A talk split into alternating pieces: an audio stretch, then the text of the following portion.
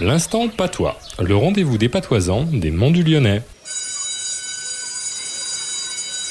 Bonjour professeur Claude. Bonjour Stéphane. Alors professeur, dites-nous quel est le mot de patois de la semaine Par mot, Par mot. Et qu'est-ce que ça veut dire muet. Mhm. Quand les bêtes se grattent et sèment leurs poils, que les volailles éparpillent leurs plumes, elles muent le pourmon. Par mot, en conjugaison je pourme, te pourme, etc., c'est muet. Je ne sais pas si cela concerne la voix des jeunes garçons, mais c'est si vieux dans nos souvenirs. Oh oui, ça commence à être vieux. Merci professeur Claude, rendez-vous la semaine prochaine. À la semaine à Quevin.